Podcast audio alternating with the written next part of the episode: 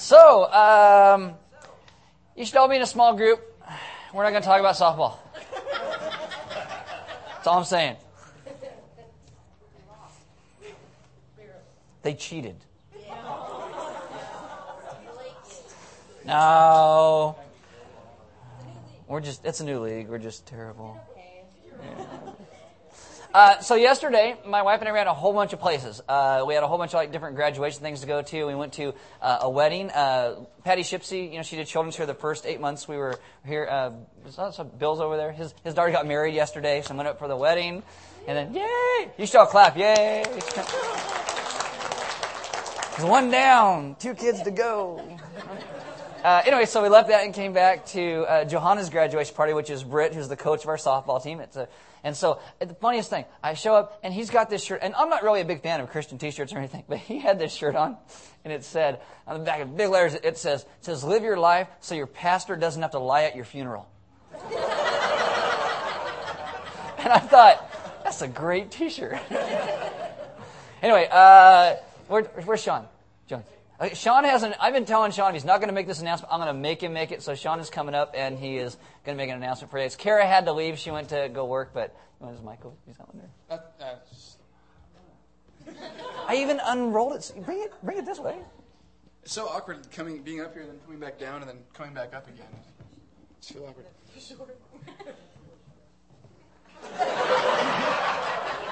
um, my wife and I are going to have a baby. Um, we're gonna have baby. Due date's November 14th. Uh, we don't know if it's a boy or girl yet. Hopefully, we'll find out next week. But I got a picture. And if, if you if you look really close, there's some there's something on his head. We zoomed in a little bit to figure out what it was, and came across some interesting stuff.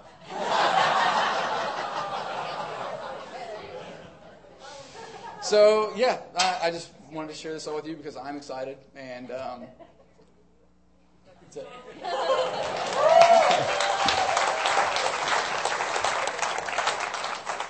The first week he tells me, I'm like, tell everybody, tell everybody. But he didn't. So, uh, if you get the uh, email update this week, I told you that uh, women's Bible study meets on Tuesday nights at 6:30. Huh, not for the summer. So if you just discard that, don't you like show up here like, oh, I'll go to women's Bible study, and you'll show up and it'll be like you, and and the doors will be locked. You'll be like, this place hates me, and we don't. It just happens. So, all right. Why don't you stay on the reading God's word, and we'll get going here. See Ephesians chapter 1 verses 13 and 14. It says this. And you also were included in Christ when you heard the word of truth, the gospel of your salvation. Having believed, you are marked in him with the seal, the promised Holy Spirit, who is deposit guaranteeing our inheritance until the redemption of those who are God's possession, to the praise of his glory. Let's pray. Father, this morning, I ask that we would understand what it means to live and walk in your ways, that your Spirit would open us up to the things that you long to say to us, and that we would become more the people that you intend us to be by listening and walking with you. Amen. Have a seat. If you are new, we are going through the Gospel of John. We've been in it uh, since the creation of the world, apparently.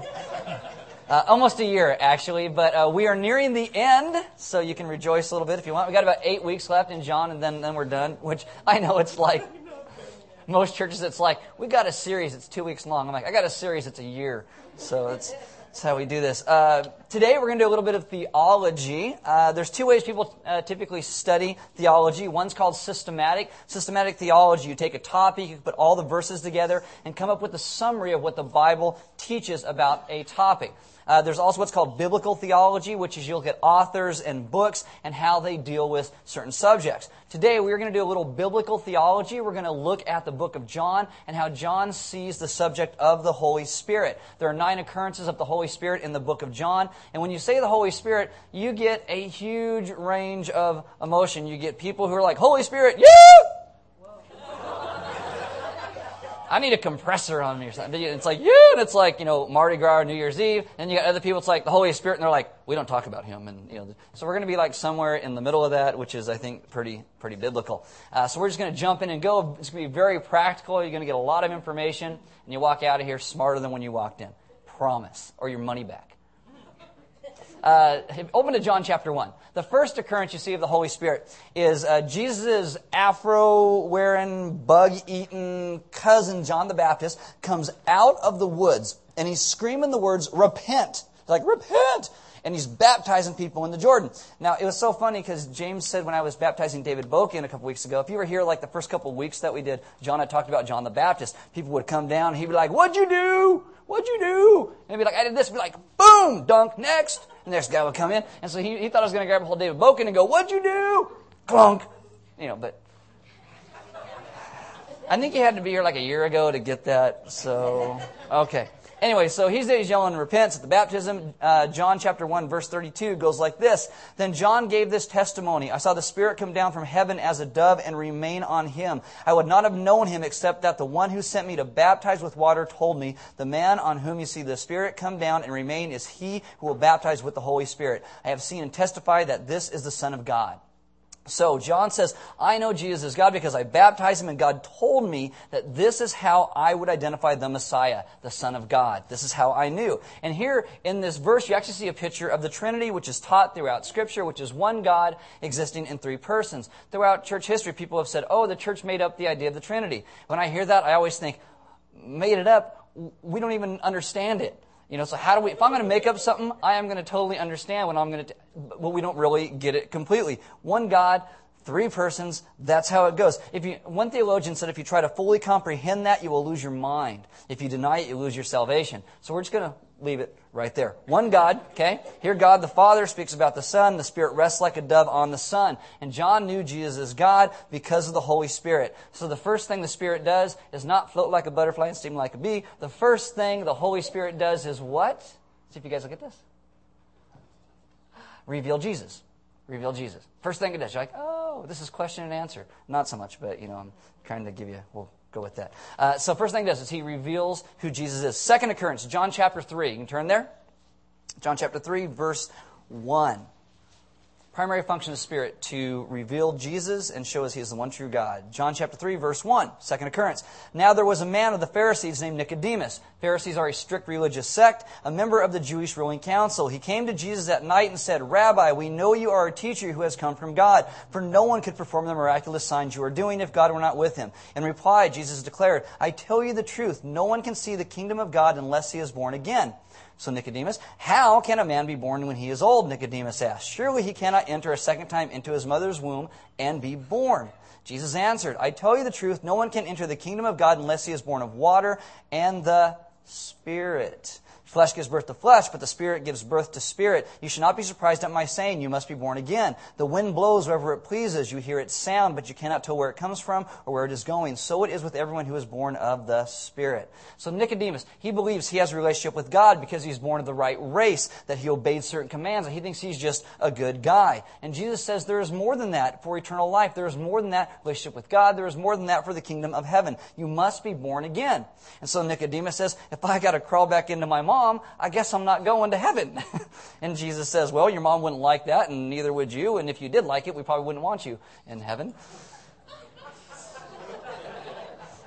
What Jesus tells him is that you're born physically, but you also need to be born spiritually. The Holy Spirit is what does that. The Holy Spirit gives us second birth, new birth. The Spirit's work is like the wind, which we'll come back to at the very end of this message. And so you don't see the wind. What you see is the effects of the wind and what it blows. So the Holy Spirit reveals Jesus, and the Holy Spirit gives new life. It causes us to be born again. Third occurrence, John chapter 3, same where we are, verse 34, just look down hopefully a little bit. Verse number 3 is for verse 34. For the one whom God has sent speaks the words of God, for God gives the Spirit without limit. And so John says, if you really want to speak upon God's behalf, you can only do that through the Holy Spirit. God speaks through His people by His Spirit. You see this throughout Scripture, Old Testament and New Testament. In 2 Peter 1.20, Peter says this, Above all, you must understand that no prophecy of Scripture came about by the prophet's own interpretation, for prophecy never had its origin in the will of man, but men spoke from God as they were carried along by the Holy Spirit. In the present day, anybody who opens the scriptures and teaches from the scriptures. It has to be done with the power of the Spirit of God for there to be any life or any truth in anything that we say. Communication of the Word of God is contingent upon the Spirit of God. So, the Holy Spirit reveals Jesus, the Holy Spirit gives new life, the Holy Spirit speaks to us and through us. Number four, open to John chapter 4, verse 23. And here you see the woman at the well. She is spiritual. She is lost, like much of our culture today. Jesus sits and speaks with her, even though most of the Jews at that time would have written her off because of racism. And at the conclusion of their conversation, she wants to talk about worship and where is the best place to worship and what is the best way to worship uh, chapter 4, verse 23 says this Yet a time is coming and has now come when the true worshippers will worship the Father in spirit and truth, for they are the kind of worshippers the Father seeks. God is spirit, and his worshippers must worship in spirit and in truth. So, how do you worship God? The Spirit. Exactly. It's not the time or the place. Could be anywhere you can worship God. That means for us, we worship God with our spirits by the help of the Holy Spirit. We could be anywhere doing anything. You don't have to be in church or at the temple. You can be at the laundromat. You could be at the softball game in left field, standing there just because nobody hit you the ball. You that could be you. Uh, you could be driving down the road in your car, picking your nose. You can worship God anywhere. Every moment is an opportunity to worship God. In the Old Testament, the Israelites had a thing called the Ark of the Covenant, and God's presence was said to dwell above this. And then, that, then God had them build a temple. In the New Testament, Paul says in 1 Corinthians 6 19 that we are now the temple of the Holy Spirit. So God's Spirit lives in us, and wherever we are, the Spirit of God is with us. The Spirit that causes our spirit to be alive. So the Holy Spirit reveals Jesus, the Holy Spirit gives us new life, the Holy Spirit speaks to us and through us, and the Holy Spirit enables us to worship. Number five, it's John chapter 7. You're like, we really are going to look at a lot of verses today. Yes, we are. John chapter 7, verse 37 says this On the last and greatest day of the feast, Jesus stood and said in a loud voice, If anyone is thirsty, let him come to me and drink. Whoever believes in me, as the scripture has said, streams of living water will flow from within him.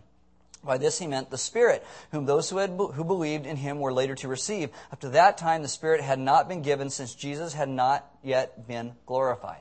So now, you and I today, we stand in a privileged position in relationship with God. The people in the Old Testament did not have the indwelling and sealing of the Holy Spirit as we do today. Before Christ's death and resurrection, God's Spirit would come in certain times and certain places and enable people to do certain things for God's kingdom, whether it's words of prophecy or writing scripture or acts of strength. But once that work was done and completed, the Spirit would remove himself and he would depart. People would be left without the Spirit. In Psalm 51:11, David says this. He says, "Take not your Holy Spirit from me," because David knows there's a time when the Spirit is not going to be upon him. And so, with beginning, I read to you Ephesians 1 13 and 14. It says, And you also were included in Christ when you heard the word of truth, the gospel of your salvation. Having believed, you were marked in him with the seal, the promised Holy Spirit, who is deposit guaranteeing our inheritance until the redemption of those who are God's possession. And in the Old Testament, they had the Spirit temporarily. You and I, when we believe, we have been sealed by that Spirit. John says when Jesus is talking that they didn't have it yet, but they would after Jesus ascended to the Father. And the Father and the Son would send the Spirit. So the Holy Spirit reveals Jesus. The Holy Spirit gives new life. The Holy Spirit speaks to us and, and through us. The Holy Spirit enables us to worship. And the Holy Spirit lives in us or seals us. Uh, number six is John chapter 14. That's verse 15, 14, 15. In John 14, Jesus goes on a long talk about the Holy Spirit, and he kind of lands here, John 14, 15. If you love me, you obey what I command, and I will ask the Father, and he will give you another counselor, or this is the word comforter, to be with you forever, the Spirit of truth. So part of the Spirit's work is comfort. We, you and I, are in a difficult place the Spirit comes and it comforts and counsels us. The Holy Spirit comes to instruct us, to counsel us, to continue in the truth. Jesus goes on and he says, The world cannot accept him because it neither sees him nor knows him, but you know him for he lives in you and will be in you, with, lives with you and will be in you. I will not leave you as orphans. Now this is hours before Jesus' death, and he tells his disciple, disciples, the counselor is coming, and he will work through them as he works in them. So Jesus makes a distinction between his work and the work of the Spirit he tells them that they will carry on and that he has given them work to do. Now, a, a lot of people who, who don't believe, uh, and, and if you're an unbeliever and you're here today, that, that's great. Hopefully I can explain some stuff to you. But a lot of people who don't believe in Christ, they want to take this thing called the Spirit and, and put it like in a lab and cut it up and test it. And, and, and you can't do that. The Spirit doesn't work that way. Soren Kierkegaard says, God has given us a sixth sense called faith. And with that we perceive God. The world is incapable many times of understanding the presence of the Spirit of God because they do not have faith. Verse 25, Jesus says, all this I have spoken while still with you, but the counsel of the Holy Spirit, whom the Father will send in my name, meaning with my authority, will teach you all things and remind you of everything I have said. So there are a lot of things that you and I need to know, things we don't understand. And Jesus says the Spirit will teach us those things. He will counsel us. So while the Spirit is in us, He is constantly teaching and growing us. Now, if you are a Christian, and you've been a believer for any length of time, and you only know the things you used to know, or you only know the verses that you used to know, you're probably not spending enough time with the Spirit being instructed by Him. Because we are to continually grow in the knowledge of God. The Spirit always has something new to teach us. We always have something new to learn. We are like children. For the child of God, we never stop learning because God is infinite and He is endless, and we will never plumb the depths of who He is. If you have ever been reading something and like say scripture and you're reading this and it just sounds like Charlie Brown's parents, like walk, walk, walk, and you're like, I don't get it. And then maybe a couple weeks later you come back and you read it again and you go, Oh, that makes sense. That's the Spirit of God. That's the Spirit of God talking. You ever have somebody come up and talk to you and just lay some just burden that they have on their heart out to you and I don't even know what to say. And all of a sudden the words just come and you say, that's the Spirit of God. That's what He does. The Holy Spirit comes and He teaches us. That's what he does. He counsels us. And many people, if, if you don't even know Jesus and, and, you just read the scriptures, this is for me, and you, and, you, and you read the scriptures, the biggest thing that stands out in scripture, and the best way I can say this is, uh, we suck and Jesus is good. Th- that, that's how it looks. You come to find out that's the summary of all of scripture. We're terrible and he is good, and when we believe and submit to Jesus, all of a sudden life makes much more sense because the Spirit starts to teach us truth. The reasons why the scriptures open up and make sense is that the same Spirit who wrote them teaches us. He teaches us. You know, why should you read the Bible? Because the Holy Spirit can tell you what He meant when He wrote it. That's why you should study Scripture. And we should pray that God's Spirit teaches us and that we come into contact with good teachers who can also teach us stuff so we can learn. So the Holy Spirit reveals Jesus, gives us new life. The Holy Spirit speaks to us and through us. The Holy Spirit enables us to worship. The Holy Spirit lives in us. The Holy Spirit comforts, counsels, and teaches us. Uh, number seven, this is John 15. So I'm just barreling through these. Number seven, John 15, 26. Jesus says, When the counselor comes, who I will send to you from the Father, the Spirit of truth who goes out from the Father, he will testify about me. And you also must testify, for you have been with me from the beginning. So the ministry of the Spirit is to reveal and to talk about Jesus. There are a lot of churches who love to talk about the Spirit all the time.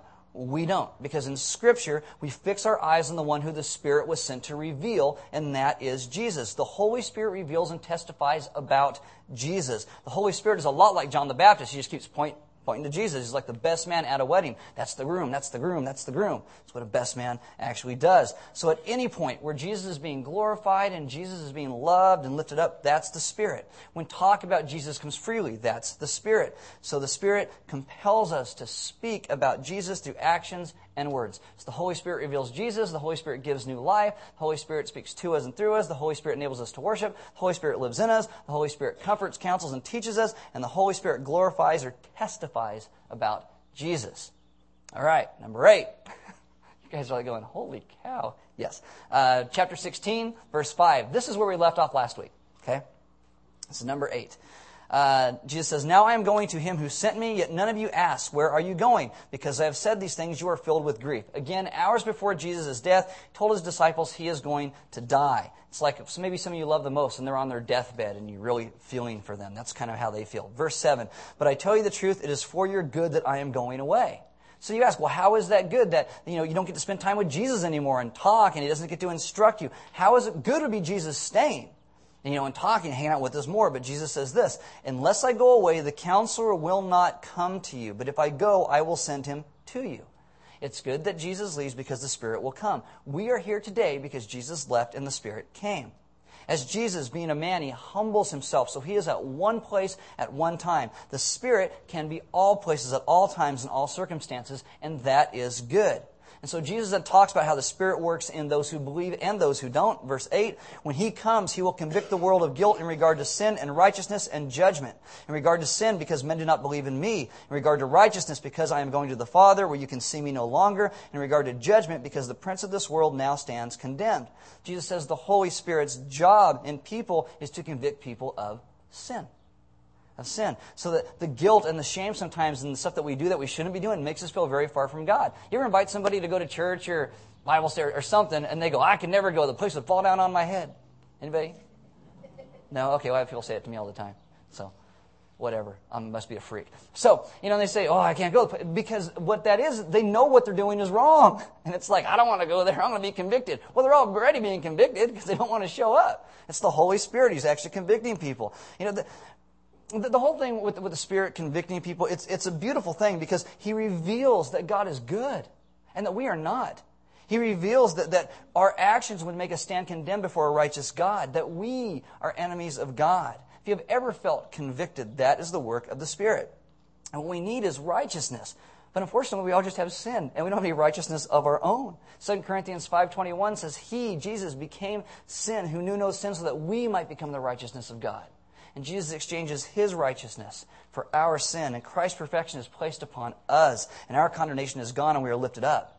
I mean, most people think, oh, good people go, go to heaven. You don't beat people up who, who don't have it coming. You know, you don't steal unless you really need it.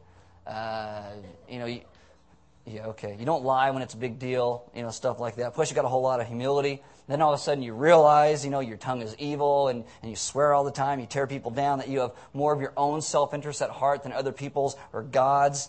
Uh, that you in your life have become your own God. You realize essentially that you are full of crap.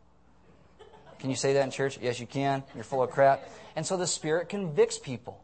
And some people run and some people ignore it while other people listen and go, Yeah, I am full of it. And I need to lay this before God. Now, some of you also, you try to be the Holy Spirit for your friends.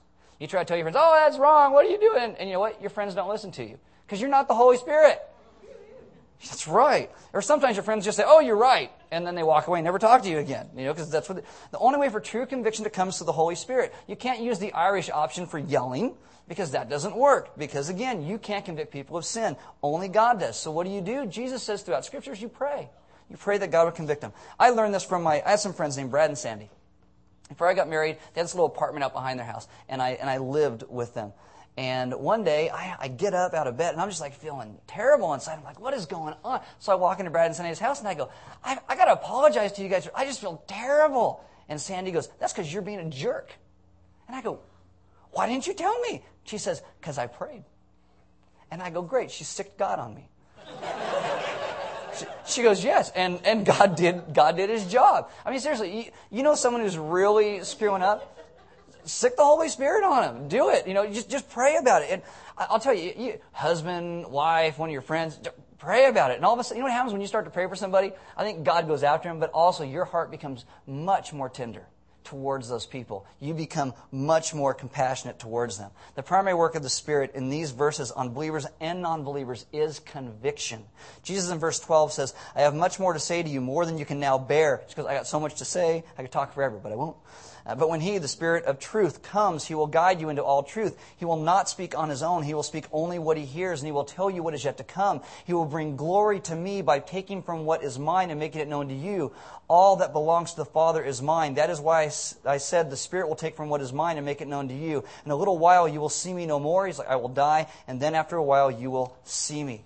So Jesus says, You have no idea what circumstances in your life is going to be. You have no idea what needs you will have and I'm not going to tell you, which is very nice of him. But part of our problem is that we want to know everything. You know, when people go to school, you know, either college or seminary or whatever, they, you come out of that and, and they think that they're teaching you everything you need to know. And you get out and you don't know anything. It's like nothing. Let me ask you this. Okay, how many of you thought that you would end up in Santa Maria with the job that you have and the house that you have and the friends that you have in Element this one? How of you, anybody? One. See, one. The rest of us are like, I had no idea. Exactly. Exactly. That is the Spirit. The Spirit takes us where we need to be. The Holy Spirit determines what we need to know. You know, a lot of people a- ask me questions like, um, what is Element's 10 year plan? Five or 10 years? You know, what are you guys going to be doing five to 10 years? Uh, I'll tell you this. I, I, have some goals and some ideas of what I would like to see us do. Uh, I would like to see us start a counseling center because there's a lot of people in this valley who really need it. Uh, I would like to see us start a ministry where uh, there's a lot of people in this valley who, who need a lot of help and a lot of people who abuse uh, different nonprofits to get some stuff that they need. And what I would like to see is one central entity where all nonprofits and churches could all have say these are the resources we have. Everybody would go through this one place, and we would say, okay, here's what you need, here's the resources, and we would find the legitimate needs and we could help people who have legitimate needs. I would love to see that take place. I would love to see Element in the next five to ten years uh, plant a uh, indigenous church in the northwest section of Santa Maria. I would like to find somebody who lives in that neighborhood, who loves that neighborhood, and say, we need to, to plant a church here to reach these people. I would love to be involved in something like that. I would love to see us help plant a church in Isla Vista, because that's another culture completely. You know, I would love to see these things take place. You know, so what's our fiber chain? I got lots of goals, lots of things I'd like to see happen. I would like to see us make a gigantic difference in our community for the gospel of Christ simply because we are living and loving Jesus. But what does that look like for us? Essentially, we just love Jesus and do what the Spirit says. We don't know what's going to happen in five or ten years, but we just follow God. We have our goals, but we act wisely and we don't worry. We don't worry. And in Matthew 6.34, Jesus says, don't worry about tomorrow. I'll take care of it. God knows what he is doing and he will lead and guide us into all truth. So the Holy Spirit, he reveals God, brings us into relationship with God, and gives us new life. The Holy Spirit enables us to worship. The Holy Spirit lives in us. The Holy Spirit comforts, counsels, teaches us. The Holy Spirit glorifies Jesus. The Holy Spirit brings conviction. Uh, the Holy Spirit guides us into truth. Number nine, this is number nine, the last one. Yay. John chapter 20. Verse 21, this is how the disciples receive the Spirit. Okay, John 20, 21. Again, Jesus said, Peace be with you. As the Father has sent me, I am sending you. Now, that's the theme of John's Gospel. God the Father sent the Son. God the Father and God the Son sent the Spirit. God the Father, God the Son, and God the Spirit send us as missionaries into the world so we can make a difference in the places that we live. You know, what are you doing here in Santa Maria, California? God sent you here. Lucky you. You, know, you don't have to go to Africa or Istanbul or Korea, though some people are called there. You can just go across the street to your neighbor. You can go to your job. You can go to your sports league. That's where you have been sent. We are all in full time ministry. We are all ministers of the gospel of Christ. We are all working on Jesus' behalf. And how do we get that all done? Because there's a lot of people on this planet. The answer is the Holy Spirit. It says, and with that, he breathed on them and said, receive the Holy Spirit. The Holy Spirit is sent from Jesus. And I have seen some nutty things where people get up and they try and blow on other people. It's like, whoo, and I'm like, well, that's kind of freaky. You know why? Because they're not Jesus. All those people who do that, I never see them try and walk on water. You know, there's, I'm going to blow on somebody. And, and, okay, just me, whatever. The Spirit comes from Jesus so we can do His work. That's the point. This language echoes John chapter 3, where Jesus says the Spirit is like wind. Jesus blows on them. It echoes Ephesians 5.18, where Paul says, do not get drunk on wine, which leads to debauchery. Instead, be filled with the Spirit. The, the, the whole Greek word for the, this idea of filled with the Spirit, it's, it's an idea of like sails on a ship that when Jesus blows, when the Spirit blows, the, the sails unfurl and the ship moves. And when we say, God, I am not going to go where you want me to go, I am not going to listen to you, we are like dropping anchor and we are in sin. And yet when we lift up that anchor and we say, okay, I'm going to go where your wind blows, that is where we're supposed to be pull up the anchor. Let the sails fill out with Him blowing in and upon us. So He takes us where we're supposed to go. The Holy Spirit reveals Jesus, gives us new life. He speaks to us and through us, enables us to worship. He lives in us. The Holy Spirit teaches us. The Holy Spirit glorifies Jesus. The Holy Spirit guides us to truth. The Holy Spirit convicts us. And the Holy Spirit sends us. He sends us.